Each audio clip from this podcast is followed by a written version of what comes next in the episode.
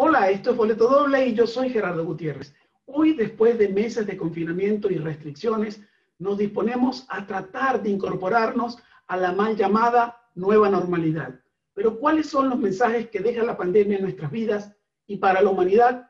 Esa inquietud la despejará el investigador y promotor cultural tolteca Guillermo Marín Ruiz.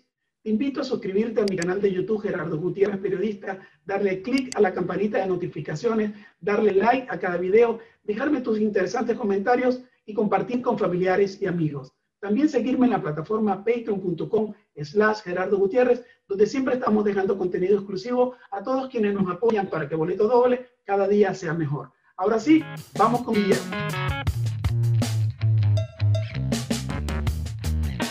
Boleto doble, tu boleto al mundo del entretenimiento y la actualidad, con Gerardo Gutiérrez. Guillermo Marín es nuestro invitado hoy. Guillermo, ¿cómo te encuentras? Un gusto tenerte en Boleto Doble. Pues igualmente de contento de regresar con esta maravilla que es tu programa, eh, con mucha difusión y a tus órdenes. Guillermo, en enero del 2019 yo te entrevisté a ti, no en boleto doble, para, para una entrevista de mi canal, ahora te tenemos acá en nuestro podcast, precisamente para conversar de todo lo que ha sido eh, tus años de estudios, de investigación sobre el tema de la cultura del México profundo, de la cultura tolteca, de lo que va más allá de lo que comúnmente los, los eh, seres humanos conocemos sobre México. Pero hoy ya hablaremos un poco quizás de algunos de esos temas que tocamos en esa oportunidad, pero hoy te traigo, Guillermo, para que con base a, ese conocimiento, a esa sabiduría que tú validas permanentemente en tus talleres con, con los mexicanos, tanto allá en, el estado de Oaxaca, en la ciudad de Oaxaca, al sur de México, como también en Estados Unidos, podamos eh, chequear lo que pasa en este tiempo, este tiempo tan raro, tan extraño, de pandemia, donde ahora se está hablando de un término que es un poco odioso, eso de la nueva normalidad. ¿Qué representa esa nueva normalidad y qué tipo de mensaje nos está dejando la pandemia en estos tiempos? Bueno, mira, yo creo que son varios los mensajes, depende del ángulo que se quieran ver, pero desde mi perspectiva eh, cultural, eh, yo creo que es, es ya un, es una primera llamada como hacen en el teatro, o tal vez eh, ya vamos en la quinta llamada y no queremos escuchar de que el modelo civilizador que se inició en 1492 con la invasión al continente Abyanáhuac, que no América, porque este es el nombre que yo le he puesto al continente en virtud de que no sé quién le dio autorización de llamarle a América a nuestra tierra milenaria, Tú sabes que en Sudamérica le llaman eh, al continente, nosotros aquí en el norte Anáhuac. Y entonces yo he conjuntado estas dos palabras, Abyanáhuac, para así llamar al continente. Entonces te decía que este modelo civilizador que comenzó en 1492, que en síntesis es muy sencillo, es, es el ir a robar, a matar, a explotar a otros pueblos para financiar un modelo eh, económico, político, social de Europa, que hoy se llama, con otros países como Estados Unidos, Japón, etcétera, se le llama Occidente. Entonces, este modelo es un modelo de muerte, es una civilización de muerte que comenzó con lo que primero dijo Colón al decir que nosotros no teníamos alma, es decir, se creó ahí el racismo económico, nos quitaron la calidad humana, eh, la capacidad de ser seres humanos, y de ahí nos han llamado este, animales, nos han llamado indios, luego indígenas, ahora pueblos originarios, jamás darnos el nombre que, tenemos, que es en este caso anahuacas, porque estamos en el anáhuac. Entonces, el, el, mensaje que nos está dando esta pandemia es que el modelo de vida, tanto personal, familiar, comunitario, como de los países es un modelo que no tiene futuro y que está sustentado en un individualismo, en un materialismo, en un consumismo y que el referente es Estados Unidos como eh, el tipo de modelo o forma de vida a seguir. Pero hay que hacer algunos comentarios sobre este modelo. Uno es que Estados Unidos tiene el 5% de la población del mundo y consume el 50% de los recursos del planeta.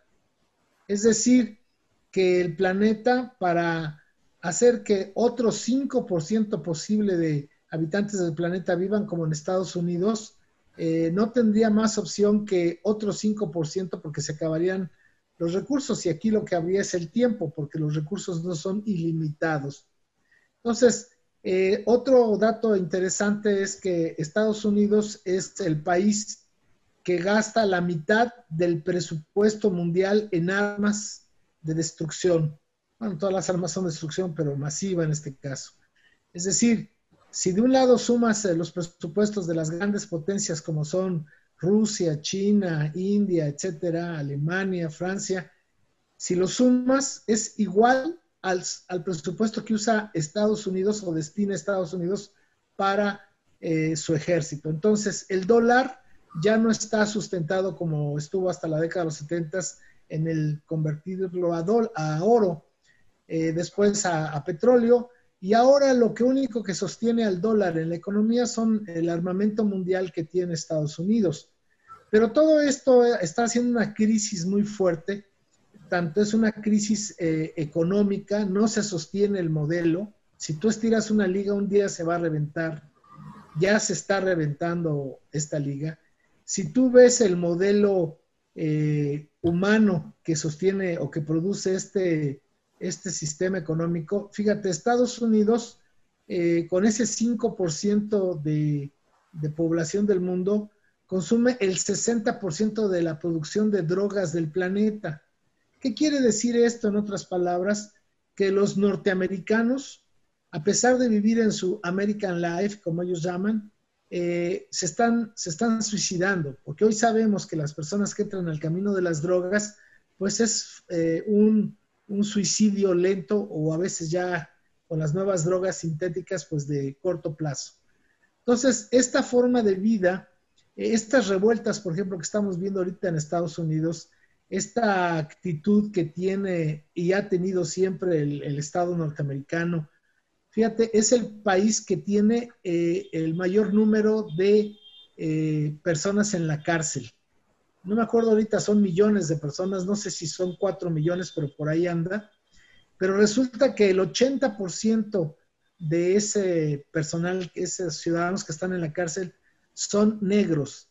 Y el otro 10% o 15% son de las minorías, incluido desde luego los mal llamados latinoamericanos, es decir, los eh, anahuacas del norte y del sur. De modo que la, fotografía que vemos de Estados Unidos, de su modelo de este sistema eh, que hoy llaman globalizador, que surge con el capitalismo y luego se convierte en, capitalismo voraz, eh, pues está llegando a su fin. Y la pandemia nos está eh, dando señales pues de ya este agotamiento. Y en países como México, ¿verdad? En países que han tenido 40 años de un modelo neoliberal. Estamos viendo, por ejemplo, México es uno de los países junto con Brasil en América, en Avianáhuac, que tiene mayor número de personas eh, que han desgraciadamente muerto por esta enfermedad. Pero esto, para el caso de México, pero me imagino que Brasil es lo mismo, se, traduce por una pésima eh, salud, un estado de salud este, pésimo de su pueblo, eh, un sistema de salud abandonado, saqueado, robado. Y bueno, estas son las consecuencias, tanto políticas, económicas, eh, filosóficas, existenciales. En pocas palabras, eh, Gerardo, el COVID nos está enseñando nuestra realidad y nos está enseñando que tenemos que estar, hacer una introspección con nosotros mismos este, este encierro tenemos que hacerlo también en nuestro corazón, en nuestro cerebro y analizar nuestra calidad de vida, nuestros valores, nuestros principios y darnos cuenta que como hemos vivido, que esta normalidad que, en la que vivíamos, eh, pues ha sido un infierno y nos está conduciendo a la muerte. Y las personas que no quieren eh, pensar, analizar esto, ellos están hablando con una nostalgia de una nueva normalidad. Eh, es, estúpido, es suicida pensar en una nueva normalidad, es regresar a este infierno del que te estoy refiriendo. Yo creo que esta pandemia nos está obligando a pensar no en una nueva normalidad, sino en una nueva realidad. Tenemos que rehacer el mundo, los valores, los principios, las razones de vida, tanto personales, familiares, como de los países, para poder salvar al planeta y salvarnos nosotros mismos de esta destrucción que inició en, 1900, en 1492. Guillermo, fíjate que reflexionando sobre todos estos meses de pandemia, nos dimos cuenta que estábamos como, como desnudos, llegamos desnudos a esta, a esta situación. Es decir, pensábamos que estábamos protegidos, resguardados, que nuestros sistemas políticos, económicos, de salud, eh, a pesar de, que vivimos en Latinoamérica, eh, pensábamos que, que podían tener respuesta a una situación como esta y nos sorprendimos cuando vimos que efectivamente eh, nuestros gobiernos, nuestros países, el planeta como tal, eh, estaba desnudo y este, este virus, este coronavirus, eh, pues rápidamente hizo crujir a toda la, la humanidad.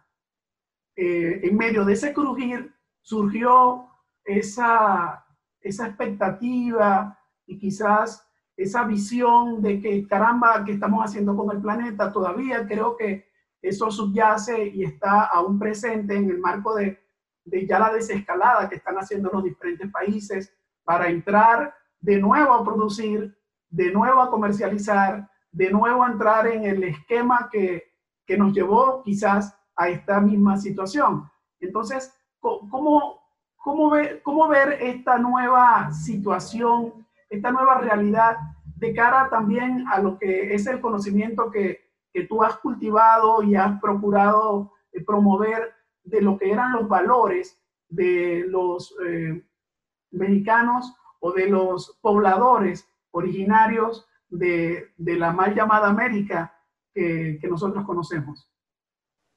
Bueno, mira, eh, yo primero tendría que decirte que la civilización del Sem Anáhuac. Sem Anáhuac en lengua náhuatl quiere decir los que viven enteramente juntos entre las grandes aguas, que va eh, desde Alaska hasta la Tierra del Fuego, eh, y que tiene su nombre en, la... Hay tres, lenguas fundamentales que eran lenguas eh, que se comunicaban, lenguas puente entre los las culturas eh, ancestrales milenarias de la náhuatl. Desde luego, en el norte el náhuatl, en el sur el quechua, eh, el aymara probablemente, y otra lengua que se me olvida su nombre en este momento. entonces, somos una sola civilización desde Alaska hasta la Tierra del Fuego. Y esta civilización tiene la misma estructura filosófica, epistémica, espiritual, que ha compartido durante miles de años. Entonces, a partir del holocausto que comenzó en 1492 con la invasión europea, eh, se ha destruido una gran riqueza de la humanidad porque esta civilización que era continental, o que es continental, perdón, eh, se enfrentó con la otra civilización que es del continente euroasiático africano. Es decir, no, Europa no es un continente, África no es un continente, Asia no es un continente, los tres son un solo continente. Y debemos de recordar la ruta de la seda y cómo todos estos pueblos se unificaron en el comercio, en, en la guerra, en el consumo, y eso finalmente ha sido la cultura del otro continente, el euroasiático africano, en su periodo postclásico. Entonces, nosotros fuimos brutalmente eh, intervenidos por una fuerza eh, pues beligerante que no había eh, alguna forma similar en miles de años acá. Y esto te lo demuestro de la siguiente manera. Durante miles de años en el Anáhuac, desde Alaska hasta la Tierra del Fuego, no se inventó la moneda, no se usó la moneda, no había propiedad privada, no se inventaron armas, hubo un sistema de educación obligatorio, público y gratuito, se vivió con la democracia participativa más antigua, para el caso de la que en el norte se llama eh, de usos y costumbres, le dice el Estado mexicano, pero es una democracia en la que no hay partidos políticos ni políticos. Es la comunidad, las personas de los ciudadanos de la comunidad en una asamblea mensual analizan los problemas de la comunidad, dan solución y las autoridades mandan obedeciendo a partir de comités y de trabajo eh, sin remuneración, que aquí le llamamos tequio, por el servicio a la comunidad. Bueno, todo esto nos dio los más altos estándares de calidad de vida eh, que ha tenido la humanidad. Eh, déjame decirlo muy claro.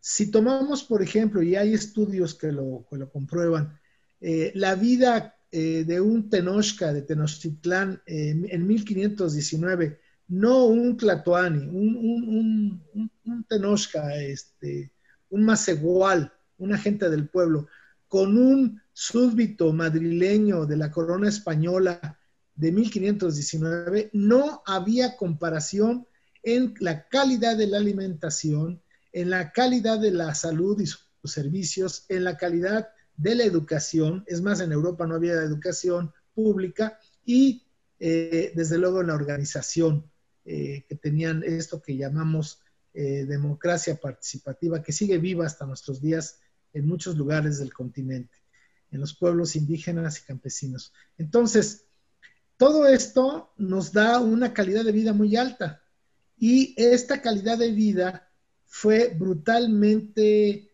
cercenada por la, llegada de estos depredadores, explotadores hasta nuestros días. Entonces, la, la visión que yo tengo de esta estructura de conocimiento es que sigue viva, por fortuna, no solamente en las Amazonas o en estos lugares tan apartados, sino aún en los suburbios de las grandes ciudades.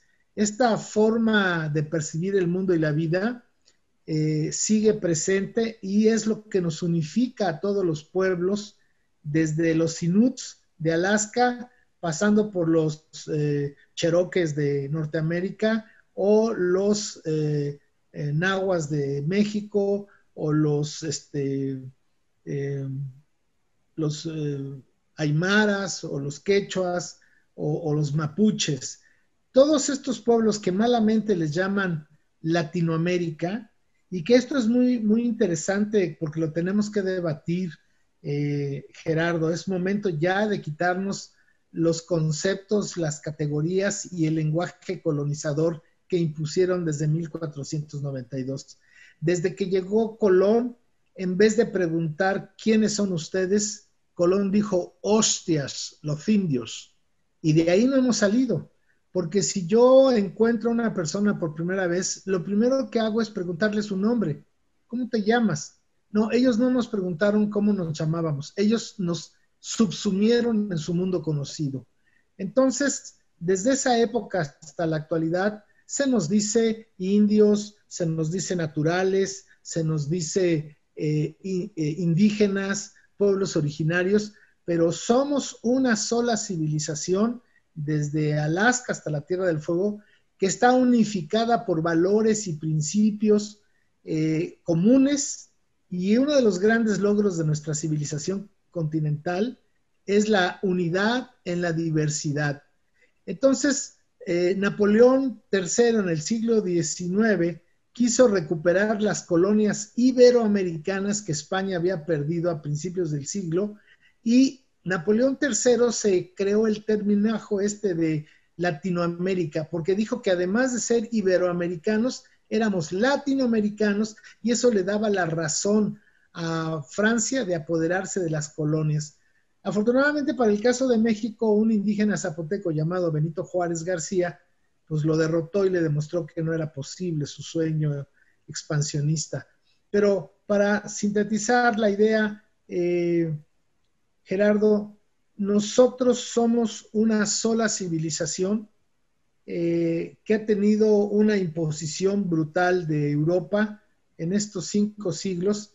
Eh, hemos tenido una invasión anglosajona en el norte del continente y eh, de alguna manera también en el siglo XIX una invasión en, especialmente en Argentina y en Chile de migrantes europeos, pero que de alguna manera han sido absorbidos por esta, esta cultura que malamente llaman latinoamericana, pero que nosotros creemos que es de la cultura y la civilización del Abyanáhuac.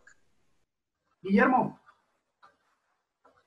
tú, tú nos hablabas que la pandemia, esta pandemia que nos ha tocado en el 2020, que era como una quinta alerta, según lo, lo, que te, te, entendí, o era una de, de varias alertas, quizás esta, quizás la más significativa o, la que ha tenido eh, mayor exposición eh, a nivel global. Pero, ¿de qué manera esta alerta y este sacudón puede conectar con esos valores que no solamente están en, en la cultura que, que, tú nos comentas, que prevalecía miles de años antes de que llegaran los españoles a, a nuestro continente, sino que la vemos en la India, la vemos en China, la vemos en, Egipto, en, cantidad de pueblos que también, eh, milenarios, manejaban conceptos muy similares, no solamente desde el punto de vista filosófico, religioso, cultural y científico. Pero, ¿qué posibilidad real tú ves que pueda haber una conexión en este momento con lo que viene a continuación del sacudón hacia poder retomar esos valores o estamos indefectiblemente destinados a, un fracaso global como humanidad por el modelo en el que nos hemos sumido? Bueno, mira, es muy interesante este planteamiento y debe de ser muy bien pensado. Eh, yo pienso, primero te diría que la pandemia sea creada en un laboratorio o sea una cuestión natural, eso no tiene importancia.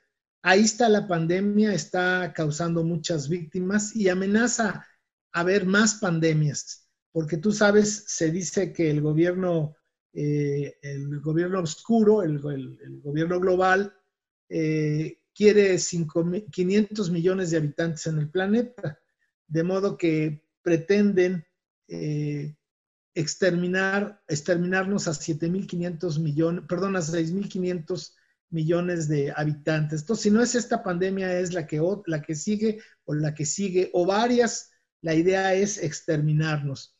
Pero, para responder tu pregunta, yo te diré que ahorita, sin mucha filosofía, las personas, las familias y los pueblos que tengan la capacidad de ser autosuficientes en su alimentación, en su salud, en su educación y en su organización, son los pueblos que cruzan del otro lado. ¿A qué me refiero? Y te estoy hablando no de cuestiones eh, filosóficas, estoy hablando, por ejemplo, de Oaxaca. En Oaxaca ha habido comunidades de la sierra, comunidades anahuacas, indígenas, que han cerrado las puertas de su comunidad, son autosuficientes alimentariamente eh, y eh, ellos tienen la capacidad de organizarse desde hace miles de años y, sobrevivir a esto. Cerrar las puertas es cerrar las puertas a la modernidad. Pero también desde 1994 tenemos al Ejército Zapatista de Liberación Nacional, el ZLN, que está en una guerra permanente, no contra el gobierno de Chiapas o el gobierno federal mexicano, eh, está eh, en guerra con el, gobierno eh, global, transnacional, financiero, y ha sobrevivido. Hay 250 mil miembros del EZLN que viven en Chiapas y que ahí tienen sus propios órganos de formas de organización, tienen su capacidad de auto abastecerse alimentariamente De modo que la respuesta es eh, eminentemente lógica y real. Las personas, las familias y las comunidades que tengan la capacidad de ser autosustentables, de no depender del supermercado, del banco, del dinero eh, y de la televisión y la computadora, esas, esas personas, esas familias, esas comunidades son las que están sobreviviendo. No digo que van a sobrevivir, están sobreviviendo. Déjame hacer un paréntesis. Eh, desde 1492, el proyecto global eh, europeo era la exterminación no solamente de los pueblos, sino de las eh, culturas fundamentalmente. Aquí no solamente hubo una masacre, sino hubo también un epistemicidio, es decir, una destrucción sistemática de todo lo que era el conocimiento. Y los pueblos que lograron sobrevivir, nada más te puedo decir de México que sí conozco sus cifras, cuando llegó Hernán Cortés se supone que había alrededor de 25 millones de habitantes en lo que hoy es México. En 100 años habían quedado un millón de habitantes, una gran matanza de personas que se hizo a través de la espada, el trabajo forzado y fundamentalmente la viruela, el sarampión que trajeron los europeos. Pero ese millón de personas eh, logró sobrevivir. No creas que gracias al apoyo del gobierno español o del gobierno colonial virreinal, no, al contrario, los han querido eh, exterminar. Y en los últimos 200 años del gobierno mexicano neocolonial de ideología criolla, también el proyecto ha sido el exterminio.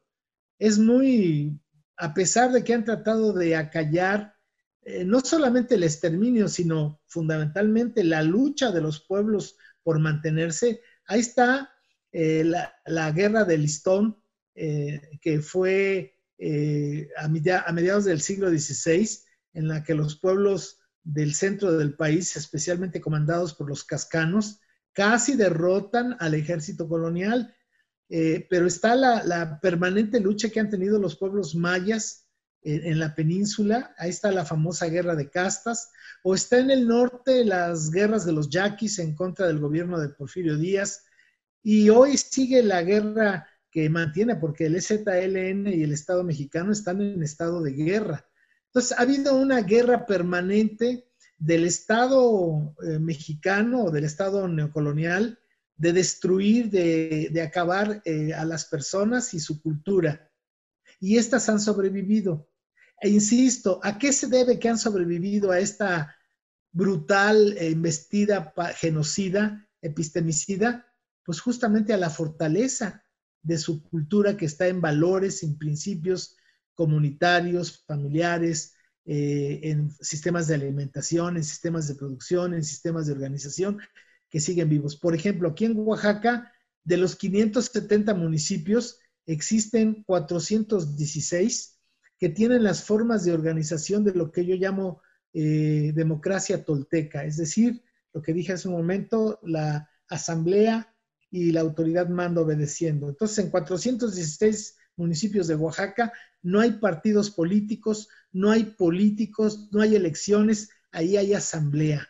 Y creo que esta es la respuesta para mí más que obvia y hay que, esto, esta pandemia nos obliga a los que no tenemos esa cultura de vida, nos debe de obligar a ver de qué manera se puede sobrevivir en esta catástrofe.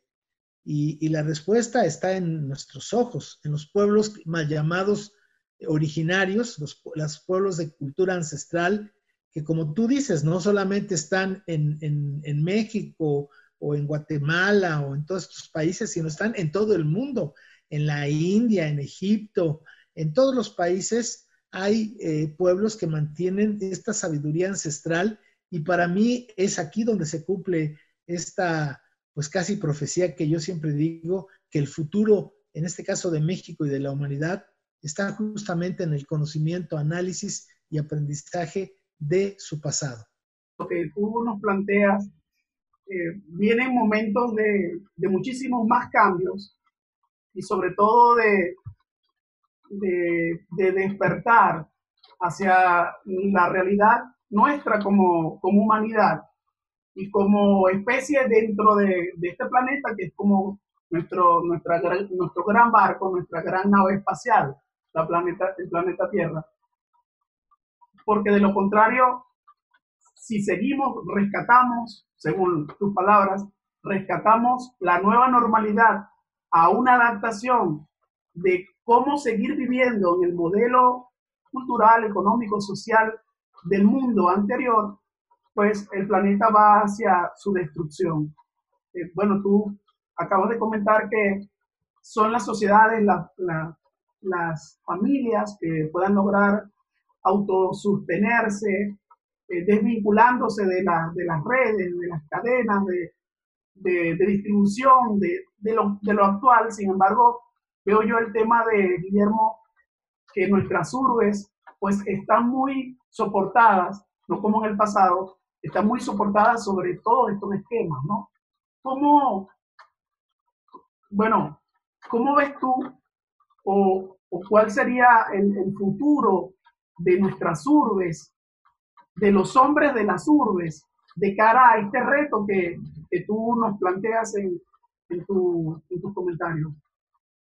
Mira, hace unos días platicaba yo con el rector de la Universidad de Michoacán aquí de México y me decía que eh, pues es una catástrofe el COVID para la educación eh, y más en este caso es una universidad privada eh, para ellos, ¿no? Que pues este se tienen que replantear la educación en todos los niveles, desde jardín de niños hasta la universidad.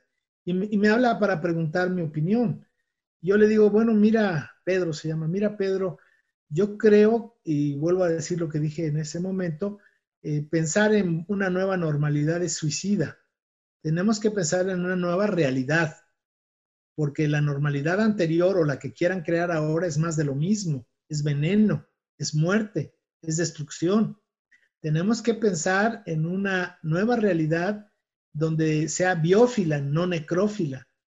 Y le dije, y la educación, esta en la que hemos estamos montados eh, los pueblos occidentales y occidentalizados, pues eh, lo mismo en Bombay que en Buenos Aires, que en la Ciudad de México o en el Cairo. Eh, este es el discurso. Te dicen, mira muchacho, estudia una carrera universitaria y podrás ser alguien en la vida. te podrá contratar una empresa transnacional, tendrás un buen, buen salario, una buena eh, prestaciones y podrás consumir todo lo que se necesita y ser feliz. Eso nunca sucedió y menos ahora. La realidad es que el sistema económico depredador cada día es más egoísta con sus trabajadores y cada vez se están eh, limitando los salarios, se están eh, quitando las prestaciones, y se están creando este tipo de modelos llamados outsourcing, en los cuales pues eh, no tiene ningún derecho el trabajador, desde los gerentes hasta los que barren las plantas o los comercios. Entonces, yo creo, le decía a Pedro, tenemos que pensar en otro modelo. Y para el caso de México, le decía, en 1970, en la década de los 70, el 75% de los mexicanos vivían en el campo y solamente el 25 vivíamos en ciudades. Hoy eh, es el 80% de las personas que viven en núcleos urbanos y suburbanos, entiéndase eh, periferia paupérrima, eh, y esta, esto nos indica que esa gente que recién llegó de los 70 a nuestros días está en su primera o segunda generación de vivir en ciudades. No estamos hablando de personas que tienen, por ejemplo, en caso de Oaxaca, de que comenzaron a llegar con los españoles en 1521. No, esta gente acaba de llegar y va en su primera o segunda generación. Entonces yo le decía a Pedro, mira, yo creo que eso de crear carreras para este discurso que acabo de decir de, de recibirte y ser feliz en una transnacional ya no existe.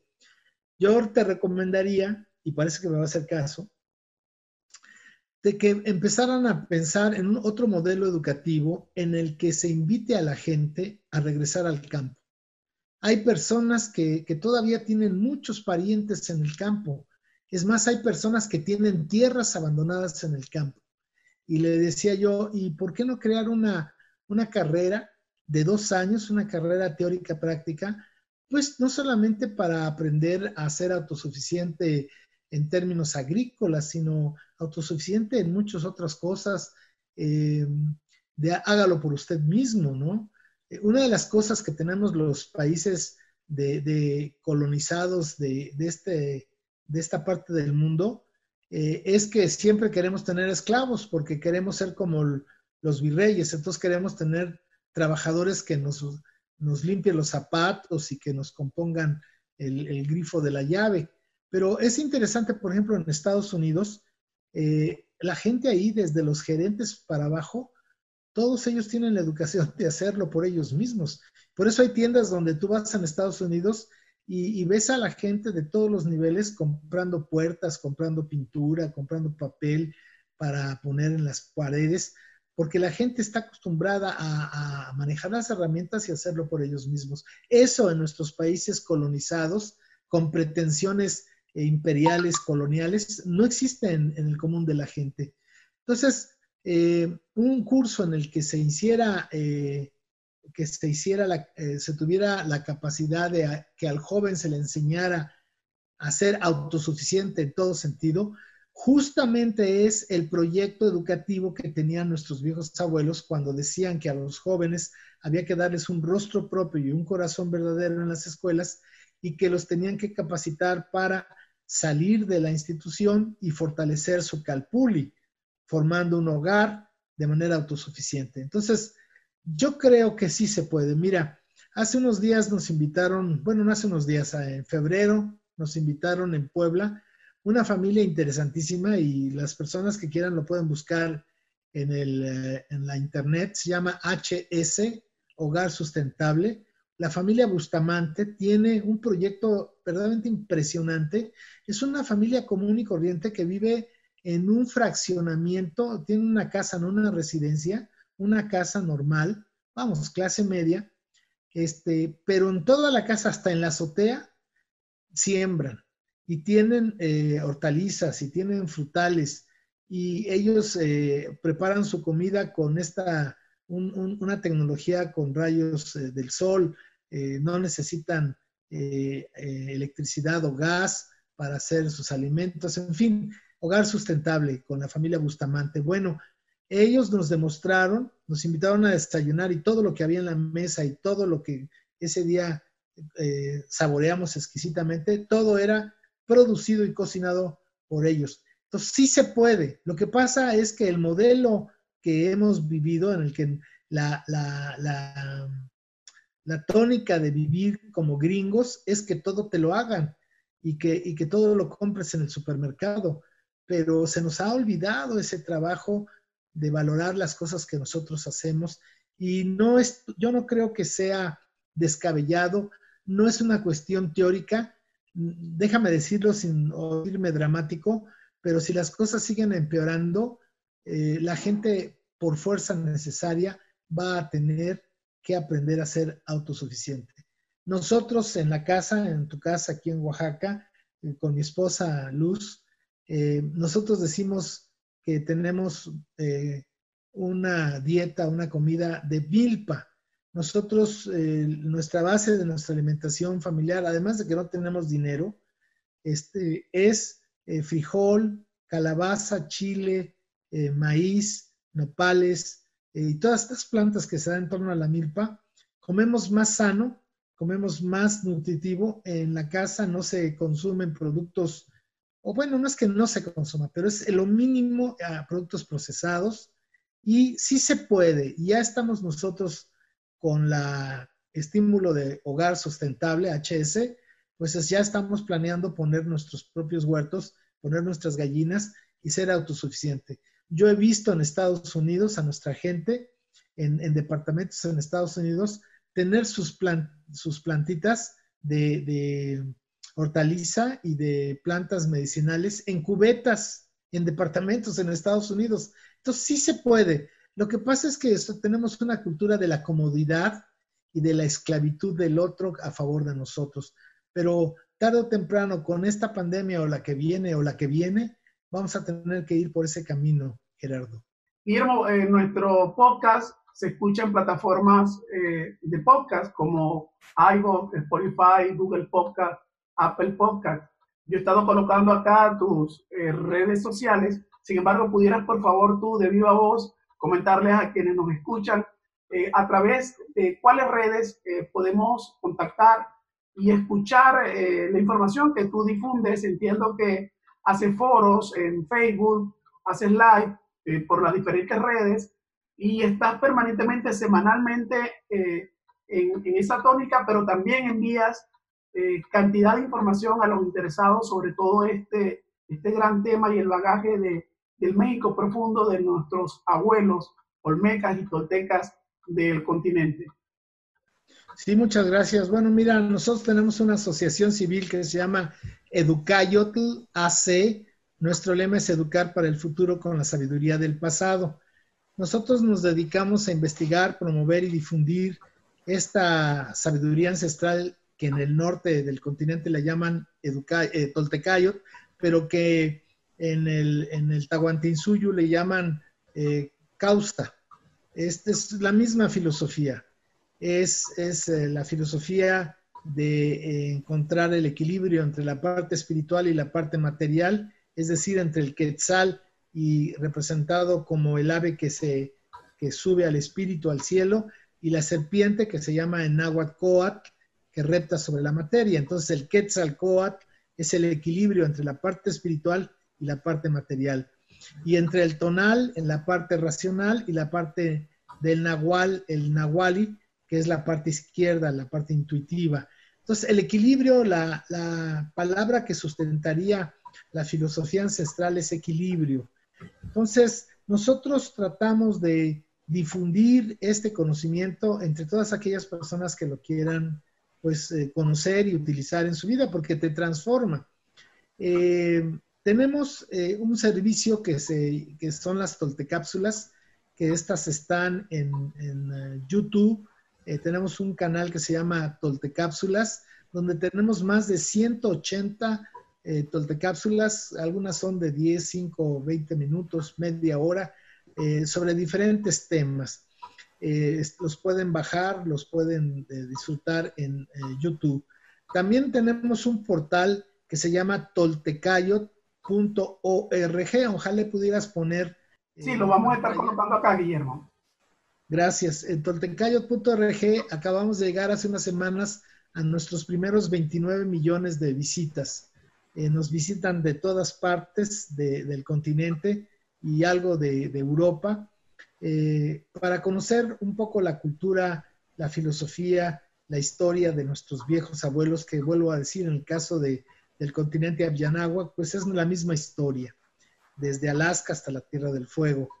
Entonces, eh, Toltecayo todos los días eh, está subiendo contenidos, me dedico a revisar información de todo el continente sobre los pueblos ancestrales y sobre lo que está sucediendo con ellos para poder, y hablar también de, una acción biófila de la naturaleza, está ahí en Toltecayo, eh, perdón, es en toltecayo.org.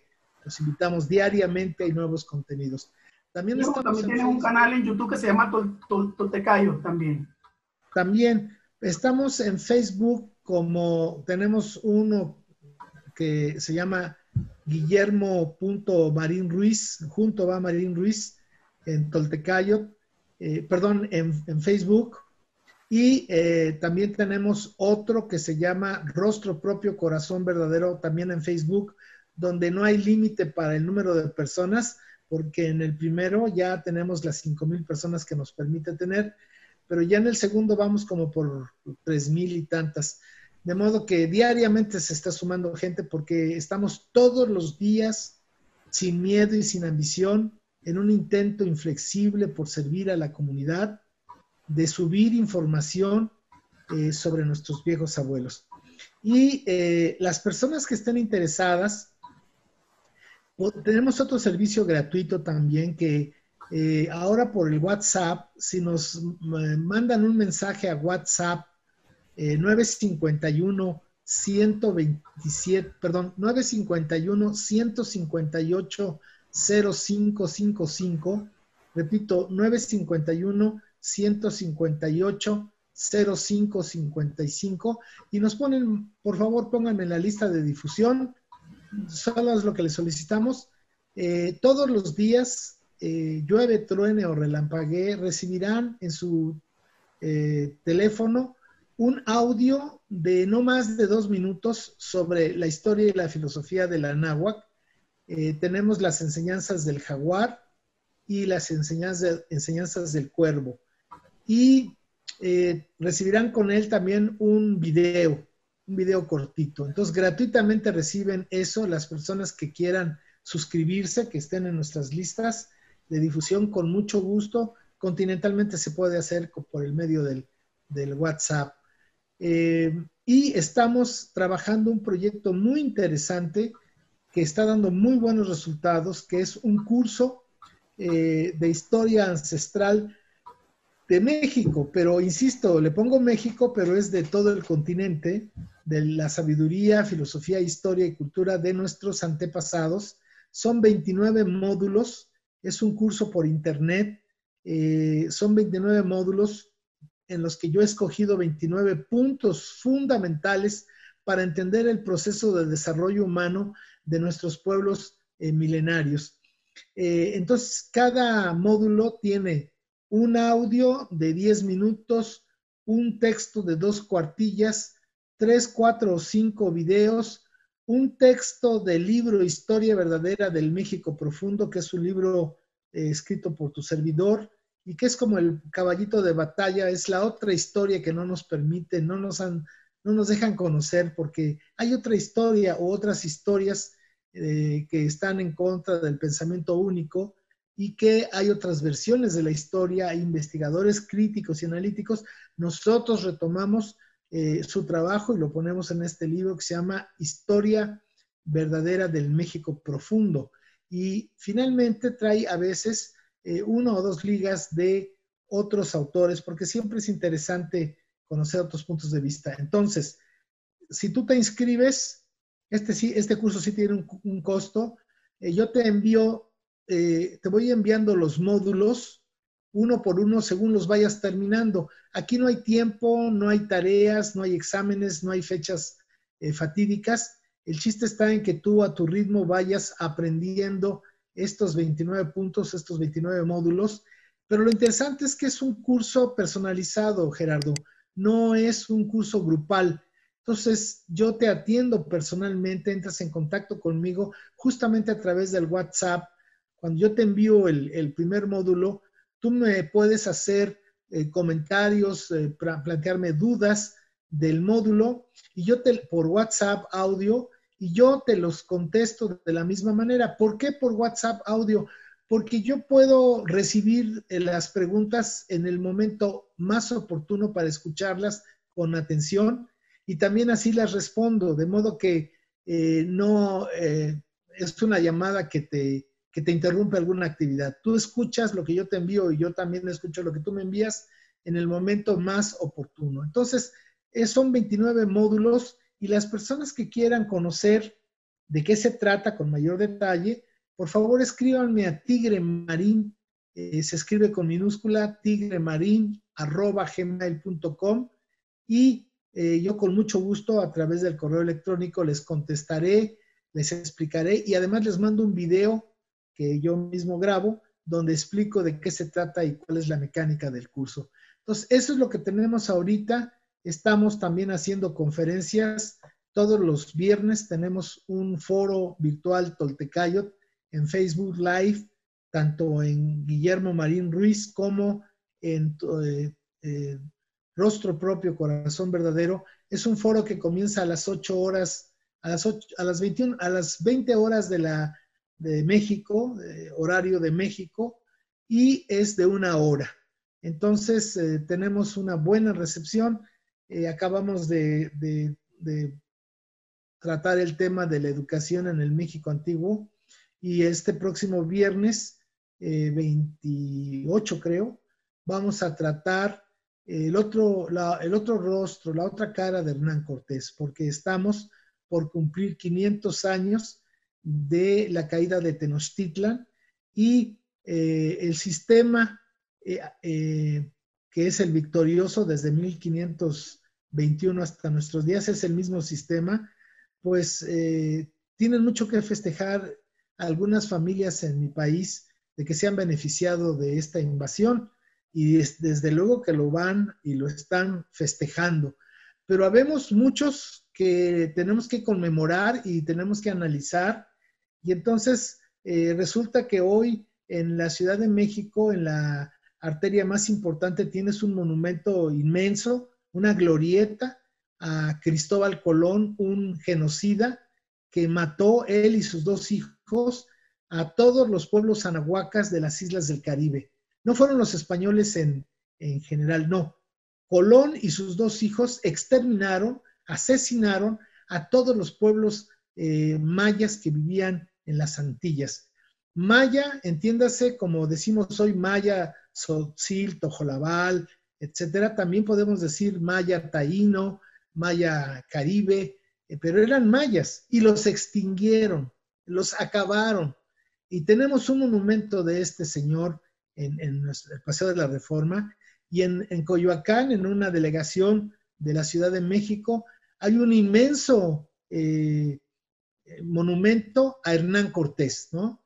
Entonces, eh, pues las personas que tienen el poder, que tomaron el poder en 1521, sus descendientes siguen siendo los mismos en el 2020 y ellos están pretendiendo festejar este acontecimiento que les ha dado pues mucha riqueza, mucho poder, muchos esclavos, mucha impunidad, pero necesitamos pues conocer cuál es el rostro verdadero de este genocida, de este psicópata llamado Hernán Cortés, que igual que en, en el sur, en el Tahuantinsuyu, eh, Pizarro es el, eh, pero están cortados con la misma tijera, Pizarro y Cortés, además paisanos y parientes, genocidas, asesinos, ladrones, y estas personas son las que hoy nos, nos quieren imponer y nos han impuesto como grandes héroes, eh, precursores de, de, la modernidad, cuando han sido, pues de todo esto que estamos hablando, precursores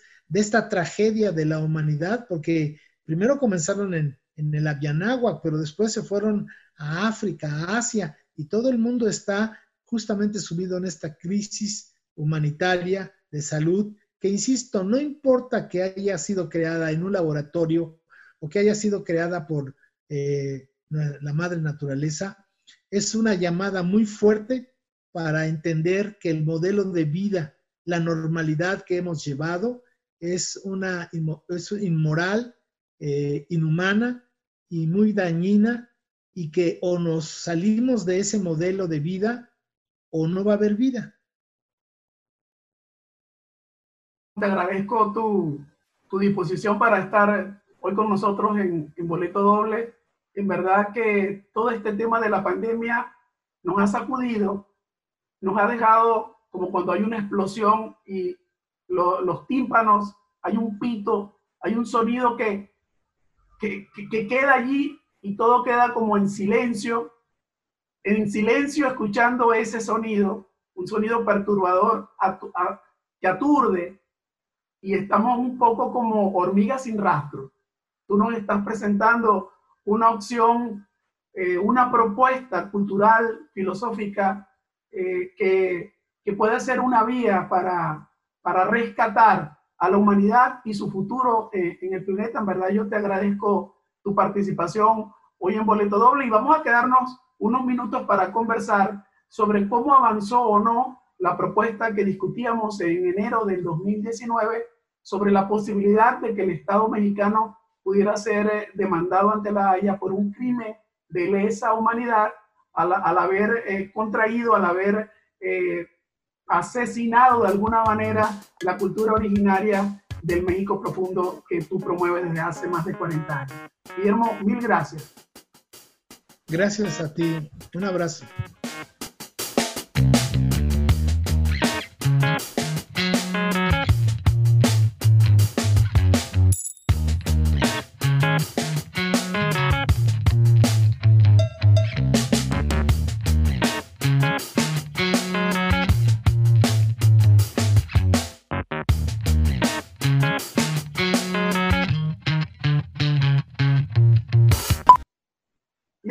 Arrancamos, Guillermo. In English or in Spanish? No, en Spanish. Oh, all right.